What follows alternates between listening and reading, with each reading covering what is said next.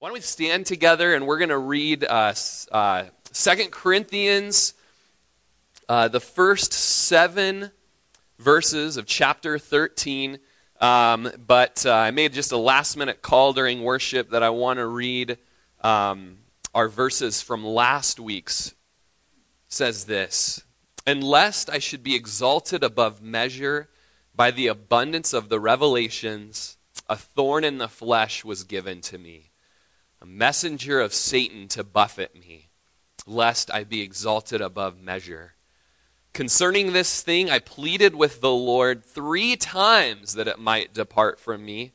And he said to me, My grace is sufficient for you, for my strength is made perfect in weakness. Therefore, most gladly, I will rather boast in my infirmities, that the power of Christ may rest upon me. Therefore, I take pleasure in infirmities, in reproaches, in needs, in persecutions, in distresses, for Christ's sake. For when I am weak, then I am strong. And then let's hop over to chapter 13. This will be the third time I'm coming to you. By the mouth of two or three witnesses, every word shall be established. I have told you before and foretell as if I were present the second time, and now being absent, I write to those who have sinned before, and to all the rest, that if I come again, I will not spare. Since you seek a proof of Christ speaking in me, who is not weak toward you, but mighty in you. For though he was crucified in weakness, yet he lives by the power of God. For we also are weak in him but we shall live with him by the power of God toward you. Examine yourselves as to whether you are in the faith. Test yourselves. Do you not know yourselves that Jesus Christ is in you? Unless indeed you are disqualified. But I trust that you will know that we are not disqualified. Now I pray to God that you do no evil, not that we should appear approved, but that you should do what is honorable though we may seem disqualified. Let's pray. We come today, Lord, in weakness, the weakness that we've read of today. We take wonderful pleasure in that weakness because it shows us our desperate need for you and your strength and your resurrection power. And Lord, I pray that you would give us minds to understand, and ears to hear, and eyes to see, and hearts that are open to receive from you and to be changed today by the power of God. And Lord, there's a lot in this text, and, and in it all, I just pray that we would see how little we are and how big you are. And Lord, that the Spirit of God would do a, a radar in our heart, do an x ray or an MRI spiritually to see if we have hearts that have been born again, hearts that have been replaced with new hearts by the Spirit of God. And Lord, where anyone has been covering up a, a degenerate life with religion or external cleansing, when the inside of that man or woman is still corrupt and needing to be changed. God, would you do a, a work of your spirit here that would breathe new life into these dead, dry bones? We would give you all the glory for your grace here today. In Jesus' name, amen. Amen. You guys go ahead and be seated. I'm going to read another version of our text today that's a little easier to, to comprehend to the average reader, the average Joe. Uh, it sure helped me in my studying this week, and so I'll have it up there. It's from the J.B. Phillips translation, and it's verses 2 through uh, 8 here. It says, My previous warning given on my second visit still stands, and though absent, I repeat it now as though I were present. My coming will not mean leniency for those who had sinned before that visit and those who have sinned since. It will, in fact, be a proof that I speak by the power of Christ. The Christ you have to deal with is not a weak person outside you, but a tremendous power inside you. He was weak enough to be crucified, but he lives now by the power of God. I am weak as he was weak, but I am strong enough to deal with you, for I share his life by the power of God. You should be looking at yourselves to make sure that you are really Christ's. It is yourselves that you should be testing, not me. You ought to know by this time that Christ is in you, unless you are not real Christians at all. And when you have applied your test, I am confident that you will soon find that I myself am a genuine Christian. And so about five weeks now that we have looked at the context of Second Corinthians, that Paul has had to be like a loving father and bring discipline to a church that had been walking in carnality. And like so many of us, when we're corrected, we shrink back or pull back and maybe even rebel more. And there were those in Corinth that did just that. They pulled back. They did not repent of their sin, but they rebelled even more. In fact, in that rebellion, they began to listen to false teachers and false prophets and guys that looked super duper on the outside, but inward they were ravenous wolves, trying to lead people away from Jesus as they were leading them away from Paul the Apostle's ministry. And so much of the last three chapters has been Paul defending his authority and the validity of his ministry uh, through his life, through his service, through his suffering, through the visions and revelations that God has given to him. And, uh, and in all of that, he kind of came down last week as we looked at saying, man, that Jesus has appeared to me multiple times and spoken to me truths and powerful things. Um, man, that, that's some of the biggest evidence that I have. But man, that could be something that puffs me up and gives me pride. And so I remember how weak that I am. Uh, and, and, he just goes back to being humble and making much of God. And he says, And to show me how weak I am, God gave me sovereignly a thorn in my flesh and a messenger of Satan to just buffet me and give me a black eye all the time. And that constantly keeps me low, lest I puff myself up and get prideful um, beyond measure. And so there was this idea that, and because that's what God is doing, and as He appeared to me and said, Hey, in your weakness, I am strong. Don't worry, as you are in these weak times, my grace is sufficient for you, Paul, and my strength is made perfect in your weakness. So Paul says, Well, then bring on the weakness so that you can be strong, and bring on my infirmities and my reproaches and my distresses and my persecutions, because the more I decrease, Lord, the more you increase, as John the Baptist said. So he said, Bring on the decreasing of Paul so that Jesus can be increased in my life. It's a prayer that we all should have. And it's, it's a hope that we all can have that in our suffering, He's doing something wonderful and incredible in our life of glorifying Himself. And so, with that as the idea, coming into our text today, we want to continue that vision of our weakness and His strength in our weakness.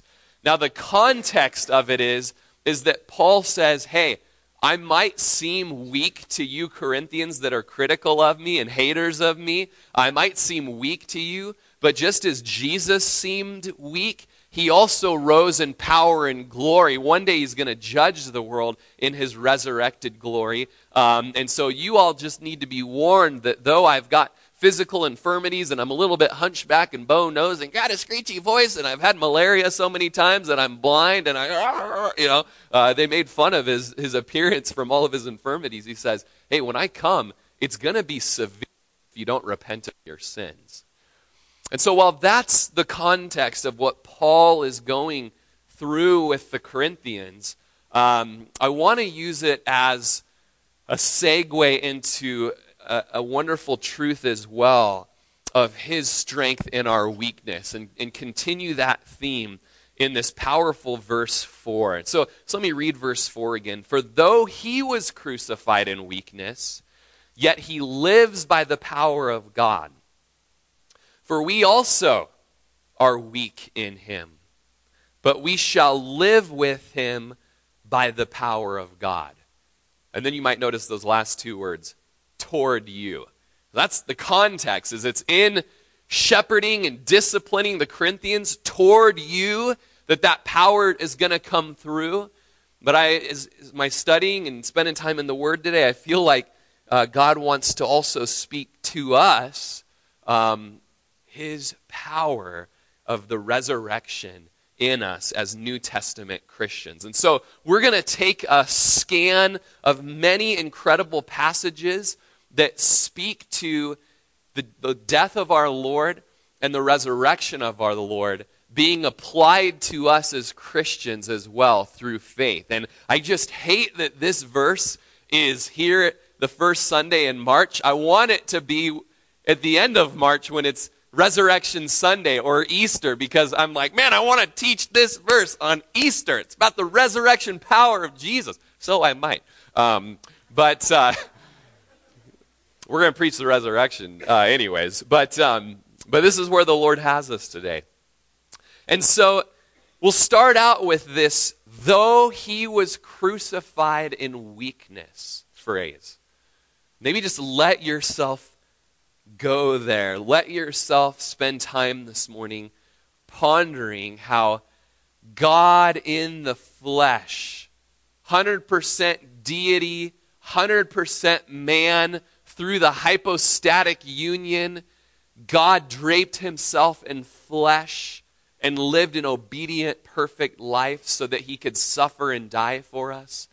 And let yourself go to that God man suffering after being betrayed, suffering while being stripped and whipped and bruised and beaten and mocked and torn and, and crushed. He was crucified in weakness. Let's consider that weakness this morning. If you go to Philippians 2, we're going to look at verses 3 through 8 right now, but starting in verse 5, it says, Let this mind be in you, which was also in Christ Jesus. What mind was in Christ Jesus? Well, let's hop back to verse 3, where he says, Let nothing be done through selfish ambition or conceit. That means that Jesus had a mind where nothing he did was done with a desire for himself to advance, but rather he came uh, seeking other people's best interests. So he came without selfish ambition. He came without looking out for number one. He came without an elevated view of himself. Rather, as we're going to see in a minute, he came to serve. He came in lowliness of mind. And the Greeks hated that phrase because it meant humble minded or Rory minded. You know, you know, uh, you know, let everything be done in lowliness of mind and esteeming others as better than yourself. It, it speaks of getting down and raising others up. Having a mind that is not about your advancement, but the advancement of others.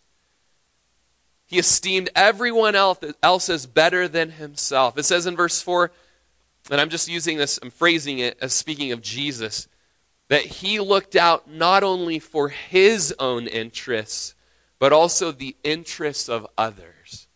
This was a verse that we memorized when I was in high school as we would go to on mission trips, and it was something to teach our team uh, to not be selfish, but to to serve the rest of the teammates because on mission trips it's very easy to get selfish. Very easy to kind of look out for your own interests and happens to the best of us. Amen, Mark? Anyways, um,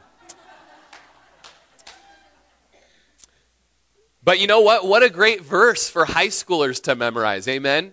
What a great set of scriptures for middle schoolers to memorize. Amen? You know, hey, you're looking out for your own interests. You know, let the mind be that was in Christ Jesus be in you this morning. Be humble about yourself. Esteem others as better than yourself. Elevate them and serve them. Don't look out for yourself. Don't stand in front of them while they're sitting in the recliner and say, That's my seat. I was sitting there first. Get up. Get up. I'm not getting up. Get up. Get up. I'm not getting up. You know, okay, we've got a problem here. We got to go to Philippians 2. You're thinking too much of yourself and less of the other person. Now, in all of this, this these were the mindset that was in Christ Jesus. And what makes this so spectacular was he was in the form of God and did not consider it robbery to be equal of God. This is a verse that shows the deity of Jesus.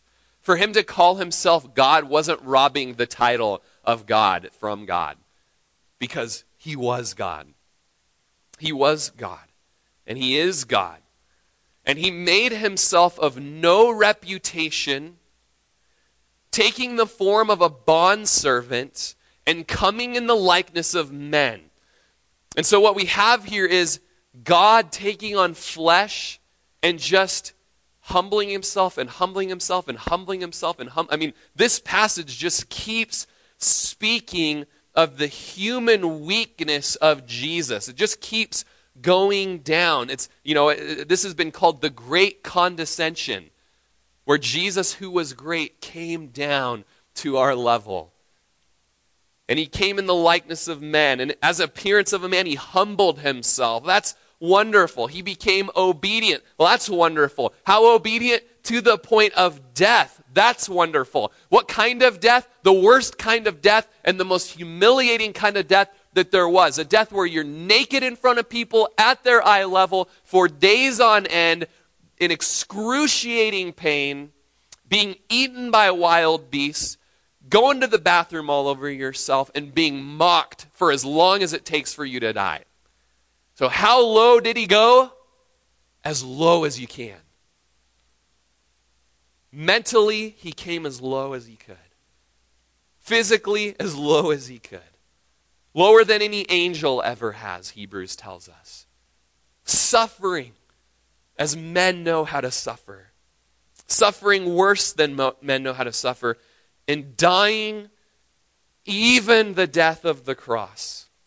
Now, this is a passage we're going to come back to to show the good news of all of this. Now, this is all bad news, it seems. He was crucified in weakness, made weak in every way that we could imagine. And we're going to come back to this passage and, and show the, the good news, the resurrection part of the J curve that we talked about weeks ago. We got the bad news, crucified in weakness after completely humbling himself and thinking of other people, but it's going to go, all right? And we're going to come back to that, the, the good part. But in Mark 10:45, one of my life verses, it says, "Even the Son of Man did not come to be served." Another good memory verse for all of us that struggle with selfishness. So, all of you. Uh, husbands, wives, children, parents, we need this. To be reminded that even the Messiah, when he showed up, it wasn't like, hey, check out my white stallion, you know, bow down, you know. But he came as a suffering servant. He came not for everyone to serve him, but rather for himself to serve others and to give his life as a ransom for many. We see his crucified in weakness just after Luke 22 when he is praying in the garden and an angel appears to him from heaven, strengthening him. Speaks of weakness. He's at the end of himself, and an angel comes to strengthen him. And it says, in being in agony, he prayed all the more earnestly. Then his sweat became like great drops of blood falling down to the ground. We're going to study the medical aspects of this on Good Friday, but you know, it speaks of overwhelmed with so much stress that his capillaries burst and he began to sweat blood. And so when we read of him being crucified in weakness, we, we read of a Jesus who has served and never thought of himself. And in praying, he is so weak and in such agony that he is sweating great drops of blood. In fact, I'm going to hop a verse here, but go to Hebrews 5 7. It says that in the days of his flesh, so again, he was crucified in fleshly weakness. when he'd offered up prayers and supplication, it's speaking of the Garden of Gethsemane prayer time, with vehement cries and tears, vehement, sorrowful, passionate, zealous tears of agony, needing an angel to strengthen him. Soon after, he would be crucified in weakness.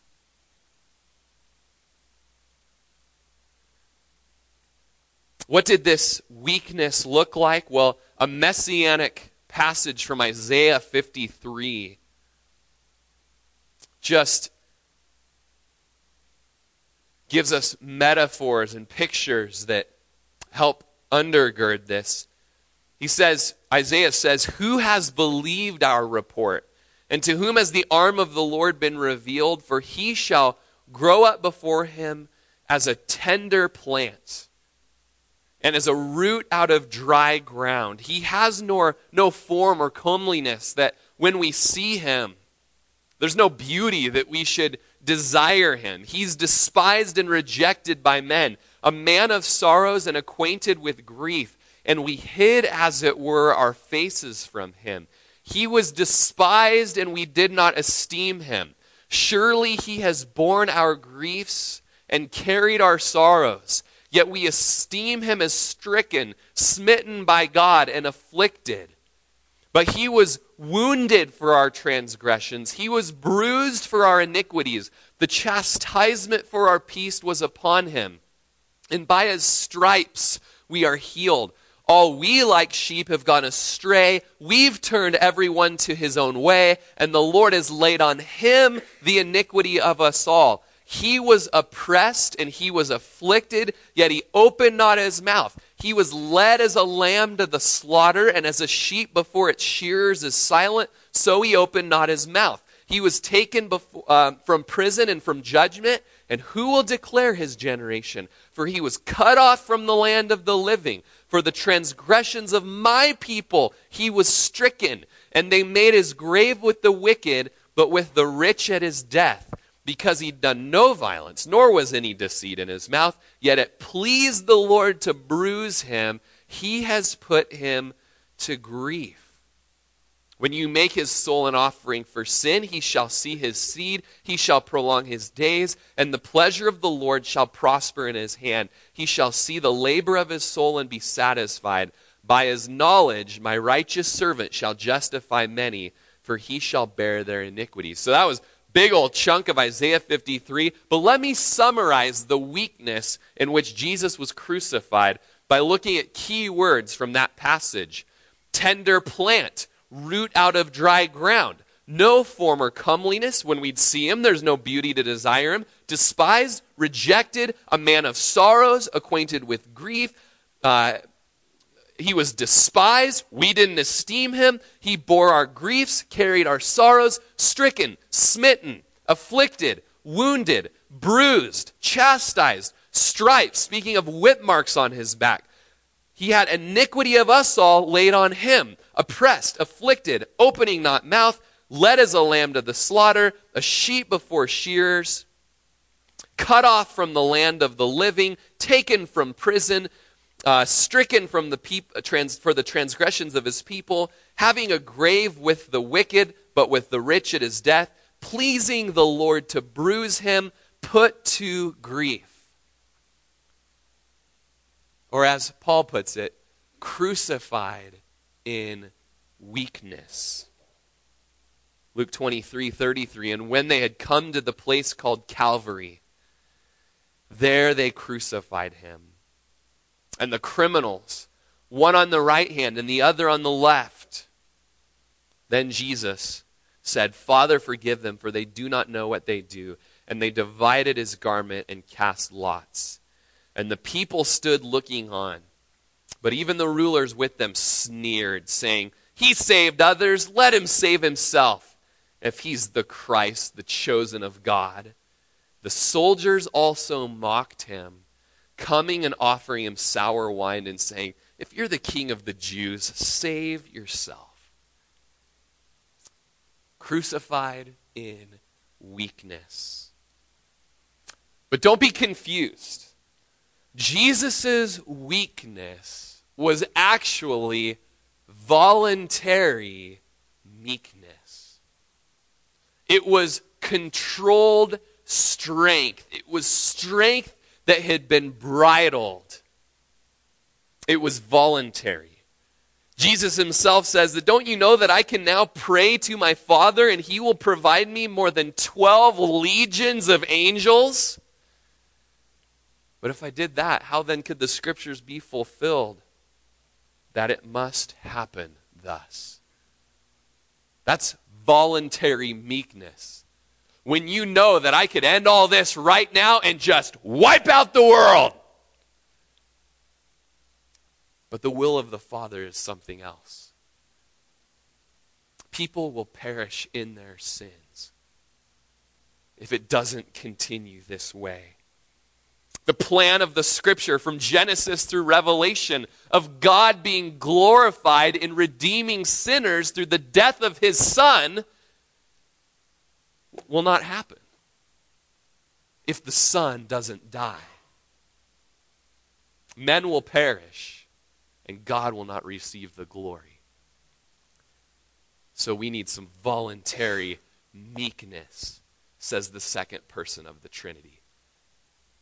As he says in a prophecy, sacrifice and offering you don't desire, but a body you have prepared for me. As it is written in the volume of the book, I delight to do your will, O God. A body was prepared that would come and be weak.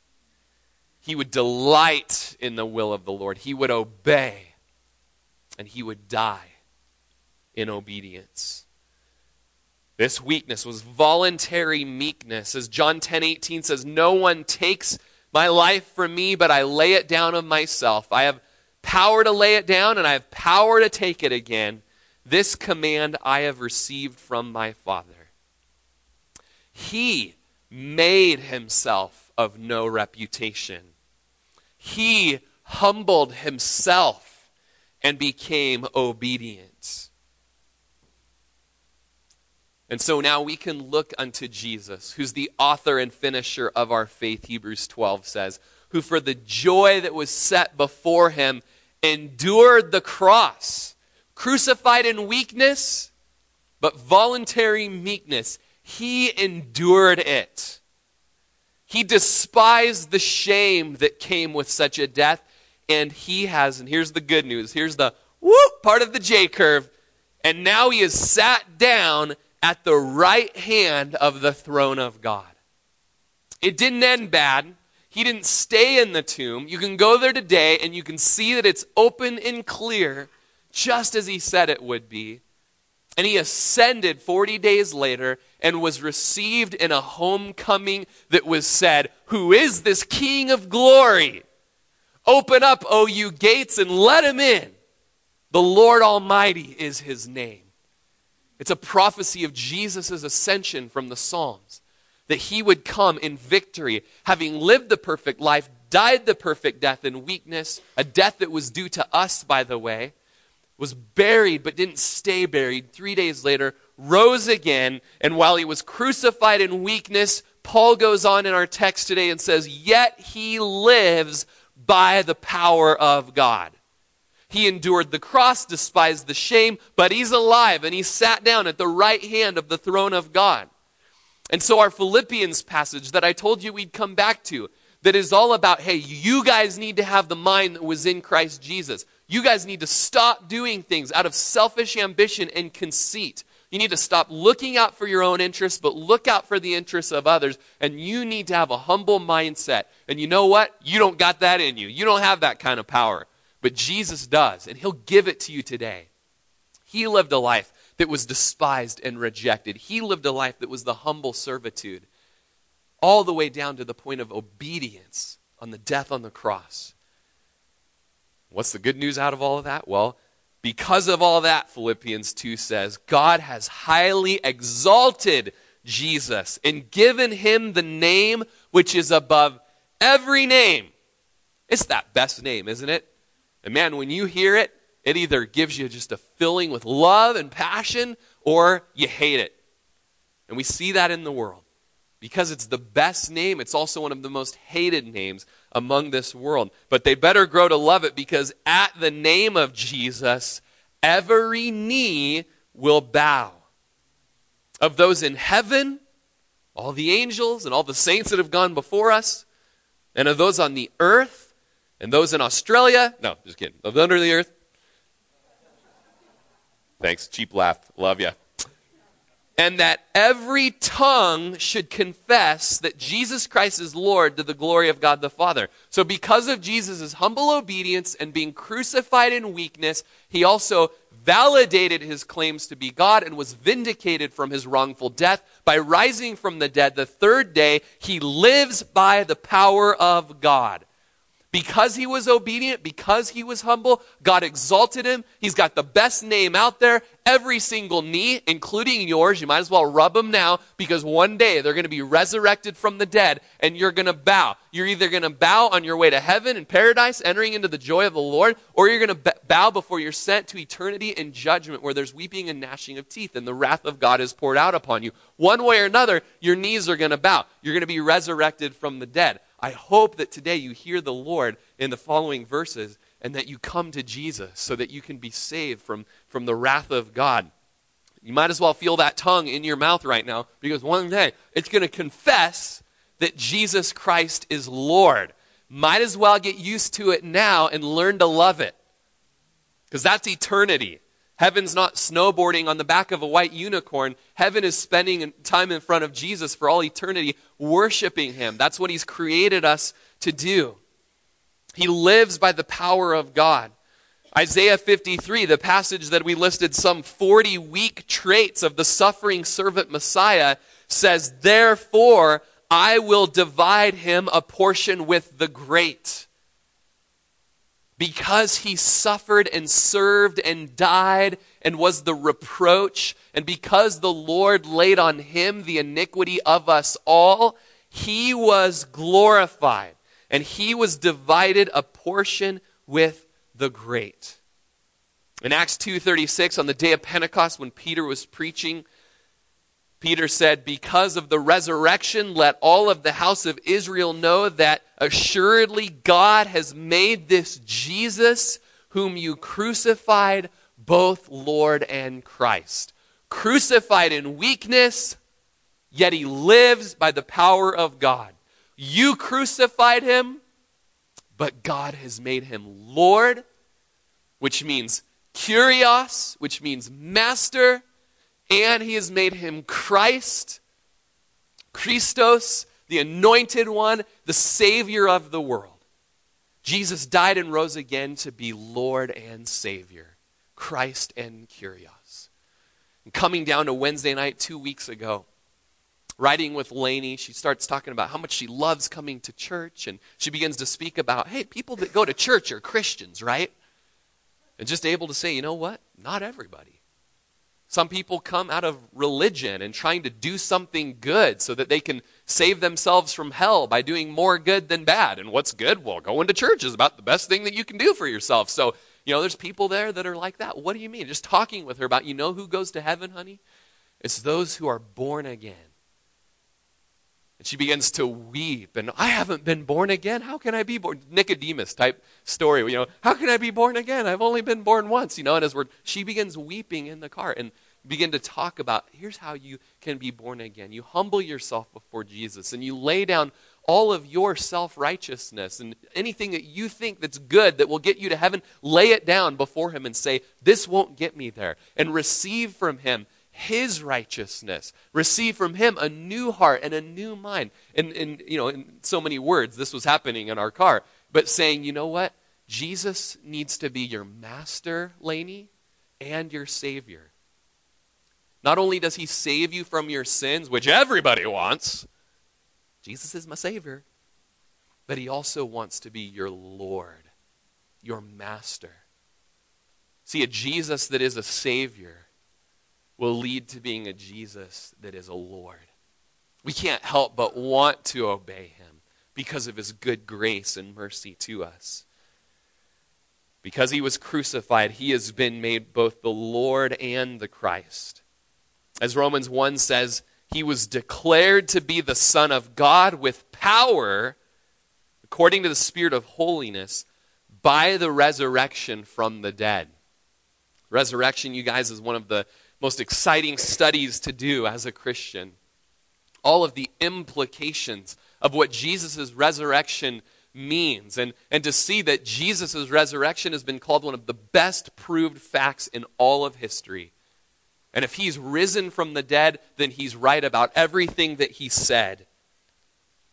The resurrection from the dead declared him to be the Son of God with power.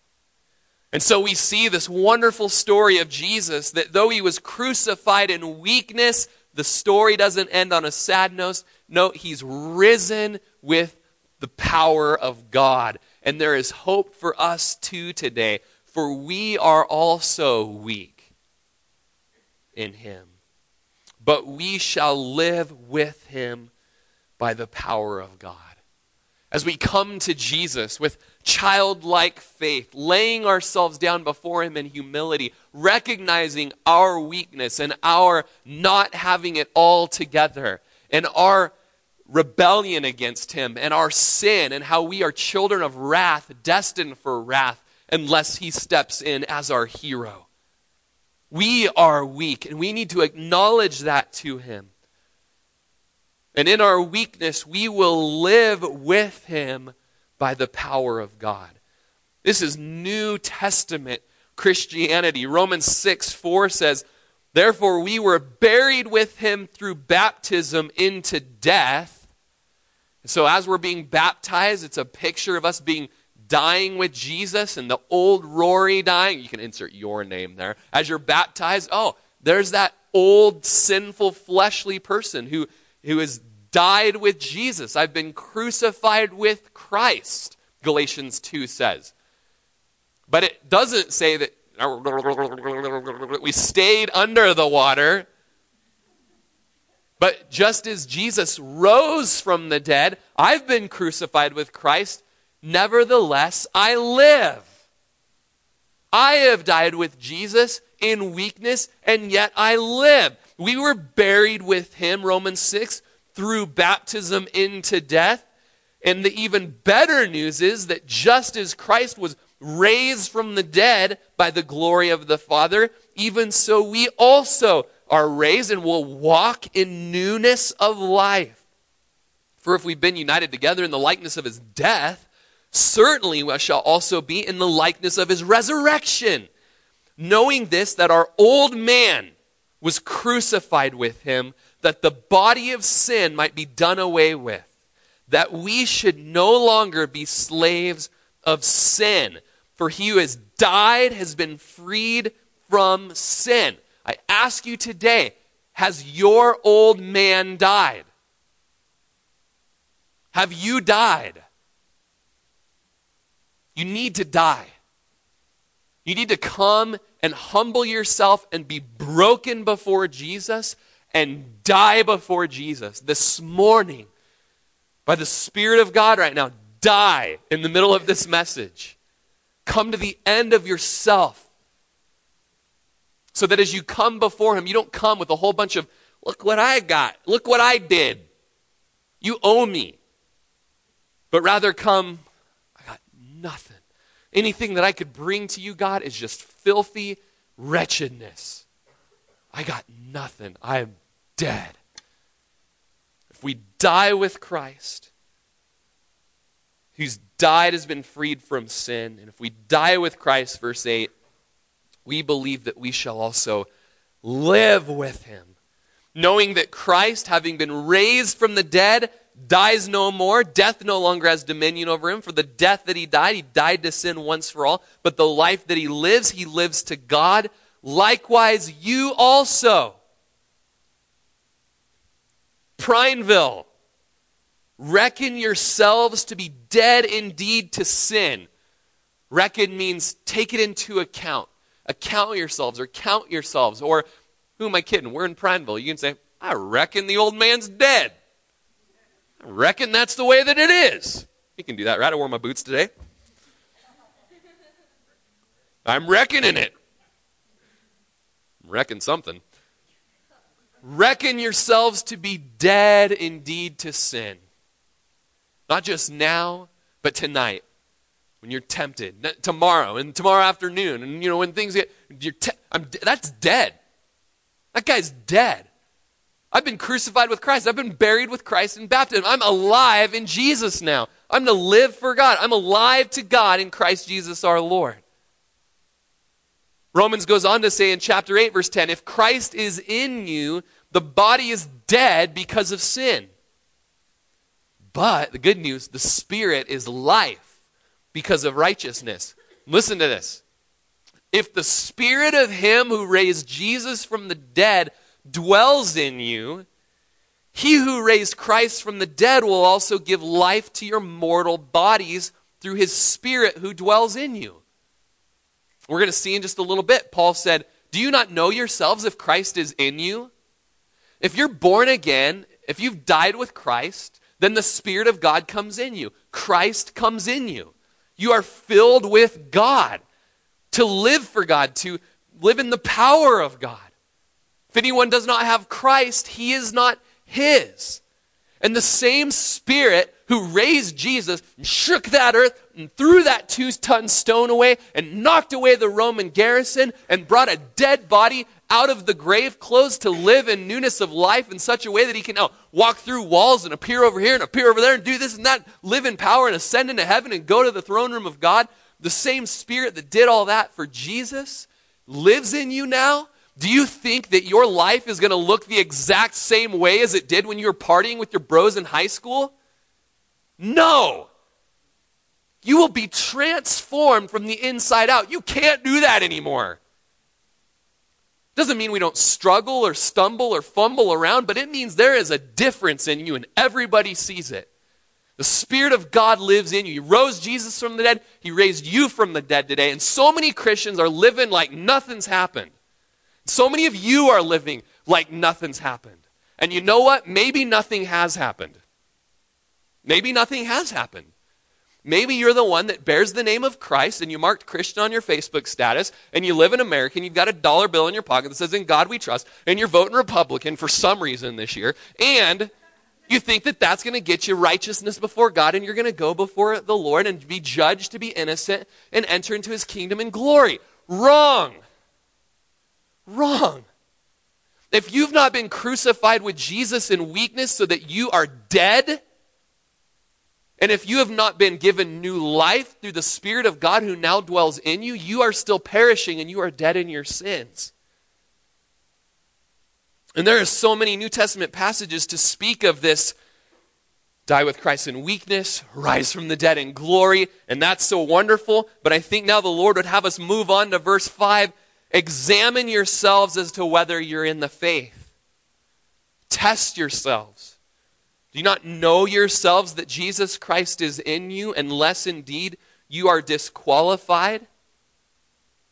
And right now, you would do good today to examine yourself and be real and examine your life.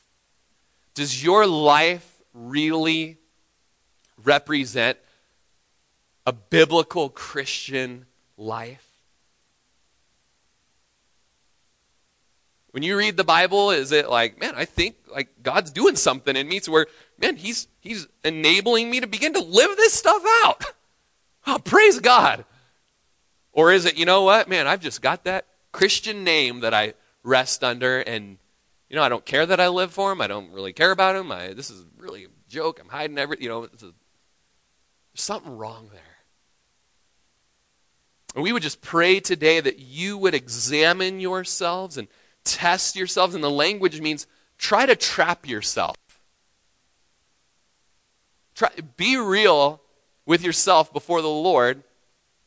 And as you start bringing out your attorney inside your brain and start defending yourself, do a little cross, whatever the, the legal term is, cross examination. Try to trick yourself. Try to test yourself well, I did this and I do this, so, oh, really? Because there's also this going on. And that doesn't jive with the life of a Jesus follower.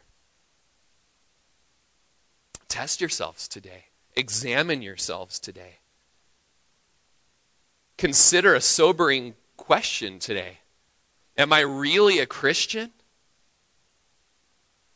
The psalmist says in 139 23, Search me, O God, and know my heart. Try me and know my anxieties, and see if there be any wicked way in me, and lead me in the way everlasting.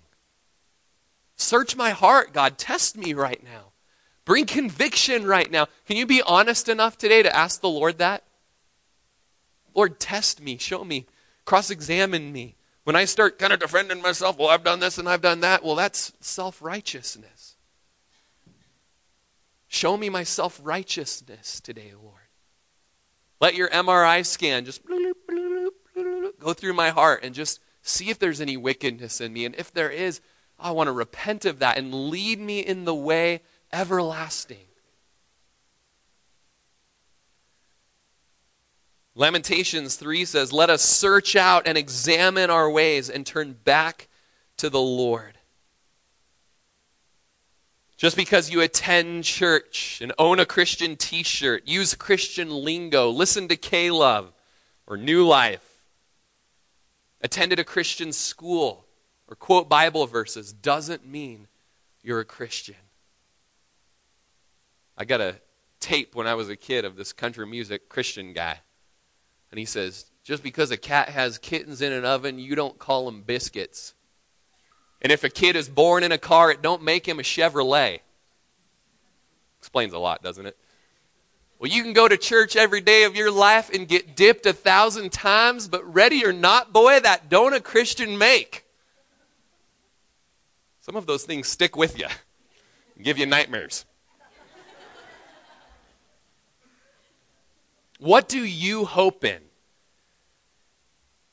As you're testing yourself, if you're really saved and in the faith, if you catch yourself saying, Well, I've done this and I've done that and I've done this and that, and I was at the Billy Graham thing, I had Billy Graham lay his hand right here. And then afterwards, I went into that other room, you know, and I've done this and that. And you guys lay all that aside as good as it may seem. And cry out the great hymn my hope is built on nothing less than Jesus' blood and righteousness. That's, that's it. He is my Savior, and He is my Lord. Do you love God? Test yourself. If you love me, you'll keep my commandments. Do you love God? Do you love people? John tells us that if you say you love God and you hate your brother, you're lying. The truth isn't in you. Do you love people? Do you love his church? It's the bride of Christ. He is the groom. He purchased her with his precious blood. He finds her valuable. But do you hate his people? Do you practice sin? Or do you battle against sin by the Spirit of God? These are things to ask as the Lord searches your heart. Ezekiel says if a wicked man turns from all his sins which he's committed and keeps my statutes and does what is lawful and right, he shall surely live. He shall not die. None of the transgressions which he's committed shall be remembered against him because of the righteousness which he's done. He shall live. Do I have any pleasure at all that the wicked should die, says the Lord, and not that he should turn from his ways and live? What a wonderful word of hope for you today. If you came into these doors wicked and you know it, hard to admit, isn't it? but you know, wicked heart right here. If you would repent and turn from your wicked ways to serve Jesus today, to receive his righteousness, you will be forgiven. The Lord doesn't want you to die. He wants you to turn from your wicked ways, to repent, and to live. But in this passage, there's also a word for us that bear the banner Christian. When a righteous man turns away from his righteousness and commits iniquity and does according to all the abominations that the wicked man does, shall he live? All the righteousness which he's done shall not be remembered because of the unfaithfulness of which he's guilty and the sin which he's committed. Because of them, he shall die. Maybe that's a word for you today. Raised in a Christian home, homeschooled maybe, maybe went to a Christian school, wore a collared shirt every day of your life, parted your hair right down the side where it belongs, red blooded American. Memorizing verses, very religious, but practicing unrighteousness, you will die. And we say, the way of the Lord is not fair. And the Lord says, Is it not my way which is fair, and your ways which are not fair? He goes on to say, When a righteous man turns away from his righteousness, commits iniquity and dies in it, it's because of the iniquity which he's done that he dies. Again, when a wicked man would turn from his wickedness which he's committed and does what is lawful and right, he preserves himself alive because he considers and turns away from all the transgressions which he committed. He shall surely live. He shall not die. And then the house of Israel again says, You're not fair. And the Lord says, Are you sure it's not me? That's not, I think that you're not fair and I'm fair. And so he concludes, Repent. Turn from your sins. Turn from your transgressions so that iniquity will not be your ruin. Cast away from you all the transgressions which you've committed. And listen to this Get yourselves a new heart and a new spirit. That's Old Testament knees for be born again. Be born again. Just come to Jesus today. And Lainey right now, she's been born again. And it, and it wasn't just a flash in the pan on a Wednesday night. She is so excited to be born again, sitting on Grammy's lap as Grammy's visiting and they're doing their hair or something, I don't know. And Grammy, did you know I'm born again? And you know, what does that mean, Lainey? It means I follow Jesus. It means I follow Jesus. He's my Lord and my Savior. Get yourselves a new heart and a new spirit. Test yourselves today. Haggai says, Consider your ways. Now, there's something to be said for the assurance of salvation, and we can have that. And as First John chapter 5 speaks of the assurance of salvation, that you may know that you're saved, it goes right on into saying, if you continue. If you continue. The assurance of salvation is for those who continue. As Colossians says, if indeed you continue in the faith, do you not know yourselves if Jesus Christ is in you? ESV of our verse today says, Don't you realize this about yourself that Jesus Christ is in you, unless indeed you fail to meet the test? Do you meet the test today? Have you been born again, given a new heart, a new mind? Closing here with John 15, verses 5 and 6. This has been so big in our core groups lately about abiding in Jesus. Sometimes we'll just say to each other in our core groups, just text each other, How's abiding going today? How's abiding? One guy in our group, he read out of a translation, it says, Remain. Remain with Jesus. Another version says, dwell with Jesus. And it says, Jesus says, I am the vine, and you are the branches. He who abides in me and I in him bears much fruit. Oh, doesn't that sound good? Jesus is the source of life, He's the source of sustenance. Man, just stay connected to Him. If you are abiding and remaining and dwelling in Jesus, just good things will happen in your life. It'll just come naturally. Wonderful things of just being with Jesus. It'll just be blossoming and blooming and budding and fruit, just coming out delicious fruit. hundredfold just keep coming out of you, just great things because you're tapped into Jesus. You'll bear fruit without being attached to Jesus. He says, You can do nothing. And if anyone does not abide in me, he is cast out as a branch and is withered. And they gather them and throw them into the fire, and they are burned. Test yourself today. Are you abiding with Jesus? There's a, there's a call today for you to come to Jesus. As the worship team comes on up, come to Jesus. Test yourself right now. Test yourself. Well, well, this about my life kind of shows that I'm not abiding with Jesus.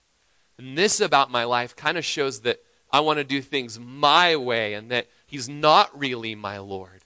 And this about my life that I'm kind of proud about what I've done and that, you know, one day God's going to pat me on the back and say, hey, you did a good job down there. You know, you kind of earned your spot in heaven. You did more good than you've done bad. And come on in, buddy. Good job, you. Go, team, go. And, and you see that self righteousness in you today. That, that's not consistent with someone who's abiding. Is there fruit in your life? Is there just love flowing out of you for God and for His people? And fruits of love, peace in your life, patience, gentleness, and goodness, and self control. Are, are you abiding? Those things will be just fluttering off of you and fruit blooming off of you. Are you loving God, loving His people? Are you serving? Are you humble minded? Laying down your life for others, serving others, serving the Lord, serving His church. That mind that is in Christ Jesus now is yours. Do you have a new heart and a new mind? Have you been born again? Or are you like the Ezekiel people? What do you mean if someone who was righteous turned away and started doing whatever they wanted and became wicked that you know they'd perish? That's not very fair. I hope you see that's, that's a poor heart in you. And that you would hear the Lord say today, hey, you, you need to know I am fair. I counsel you today to turn from your sin and let me give you a new heart. Do you see that getting a new heart is something you can't do. You can't do that. That's something that God does. He takes out a heart of stone that doesn't beat and doesn't know God and can't know God, and He puts in a heart of flesh that is soft and moldable and beats and is alive, and there's new life in you, and you can know God and you want to know God. That can happen today. Paul had a fear that the people would be disqualified. That means they'd fail the test. He goes on in verse 7, just closing, just this phrase I pray to God that you do no evil. Let's close our eyes right now. As you're testing yourself, I pray to God that you do no evil. In the last chapter on Wednesday night, we read a verse where Paul says, I'm so afraid that when I come, to you. I won't find you as I want to find you, but I'm going to find you fighting with one another and jealous of one another and wrathful to one another. You'll be selfish and backbiting and whispering and full of conceit and wars. For many who sinned before have not repented of uncleanness, sexual immorality, lewdness that you've practiced. How I pray to God that you do no evil. How I pray to God today that you would turn from your sin. Turn from your bickering and your bitterness and your gossiping and your drama and your, your contentions and your fighting and your selfishness and lack of humility. Turn from your sexual immorality and doing sex the way that you want to do sex and not the way that God created sex. Turn from that wickedness, turn from uncleanness. Turn to the living God. Let Him wash you and cleanse you. Let Him do the work. Let Him change your heart towards those things. come to Him today like a little child. And if that's you today, I want to give you a chance to respond to the Word of God. If you know that the Lord is just from heaven, He has searched your heart today, He has searched your heart and found sin in your life that He's calling you to turn from today. It's almost like you feel a heaviness of His hand upon your heart or a finger upon the button of your heart, just saying, Do you feel that I know these things and I'm calling you to turn from them to, to serve me and love me? Do you feel that? I'm talking to you today. And if you sense that He is talking to you today, I would just ask you to respond to Him today. Just say, in a humble, like a little child, in a humble heart, Lord, I've been found today to be living a life of sin, to be living a life of wickedness. I want to come to you today in weakness. I want to come to the cross where your justice and your mercy is shown. I want to come to the cross where you died in weakness, and I want to die in weakness right now. I want the old me to die. The one who lived however they wanted and did things the way that they thought was right in their own eyes. And I want that person to die today. I come before you, and I want to be buried with you, Jesus. And I hear today of new life. That Jesus, just as you rose from the dead in power and you've been entered into glory, Lord, I want to rise from the dead. I want a new heart, a new life, a new mind. I want to be forgiven of my sin, cleansed of my sin, and given a new heart to serve you and to know you and to love you. I realize that as I test myself and as you test me, that I fall short of your good standards. Would you give me your good standards, Lord? And if that was you today and you prayed that prayer, I want to pray for you right now. Would you just lift your hand up if that's you? Just in humbleness in this place, the Lord sees you. Just know that He sees you. He's heard that prayer of humility. I don't just pray over your life. And, you know, in the New Testament, when you read of people coming to Jesus, you read somehow they were numbered, somehow they were counted. And, and man, today, if you just want to be numbered and counted to be a Christian today, you want to just be saved, you want to be given that new life, you want to follow Jesus, I'd love to pray for you today. You can just lift your hand up where you're at. Say, Rory, that's me. Pray for me.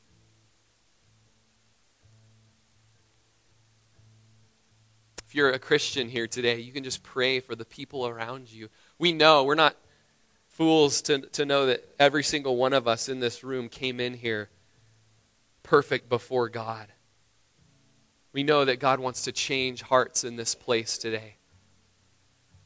Just pray for these neighbors next to you. Anybody at all. Lord sees you. I'm just going to pray, and as you just know that that's you, you can just lift your hand up during this prayer.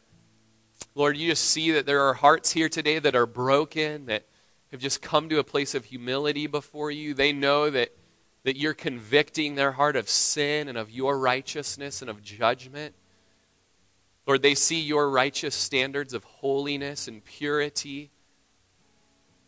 And Lord, they see how their lives in their own strength don't measure up. And right now, Lord, as they just turn to you to receive your goodness and your righteousness, God, would you just pour that just into their heart, God?